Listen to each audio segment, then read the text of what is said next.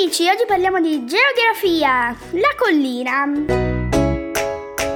Le colline sono rilievi di altitudine compresa fra i 200 metri e i 600 metri.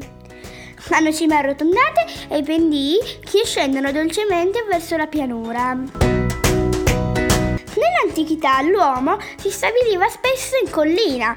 Dall'alto poteva avvistare i nemici in arrivo e difendersi meglio. Inoltre le pianure erano quasi tutte paludose e vi era diffusa la malaria, una grave malattia trasmessa da una zanzara. L'ambiente di collina offriva invece un luogo salutare, ecco perché sulle colline sorgono borghi antichi e numerosi paesi.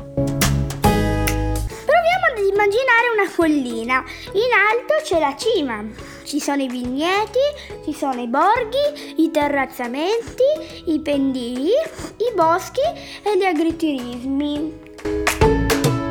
Passiamo adesso alle attività dell'uomo in collina. In collina, grazie anche al clima mite, l'uomo svolge diverse attività.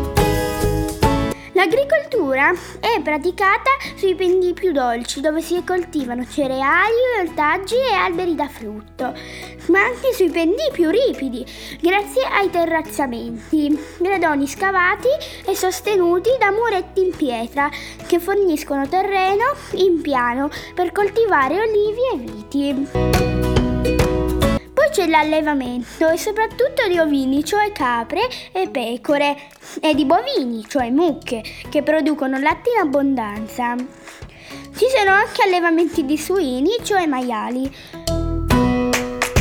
L'industria alimentare è presente con oleifici, aziende vinicole e caseifici, dove si trasformano i prodotti agricoli in olio, vini e formaggi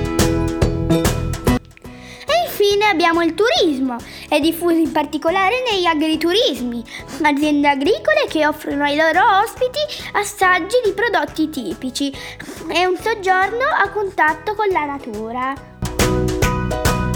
È importante anche il turismo culturale e storico, data la, pre- la presenza di antichi borghi, fortezze e castelli che ancora oggi possiamo ammirare in cima alle colline.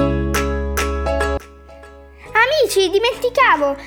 Aggiungo una, un flash sui terrazzamenti. In collina molti boschi sono spariti per far spazio alle coltivazioni effettuate sui pendii grazie ai terrazzamenti. Uno degli effetti negativi del disboscamento è il rischio di frane. Il terreno in pendenza, non più trattenuto dalle radici degli alberi, rischia di franare dopo una forte pioggia al prossimo podcast!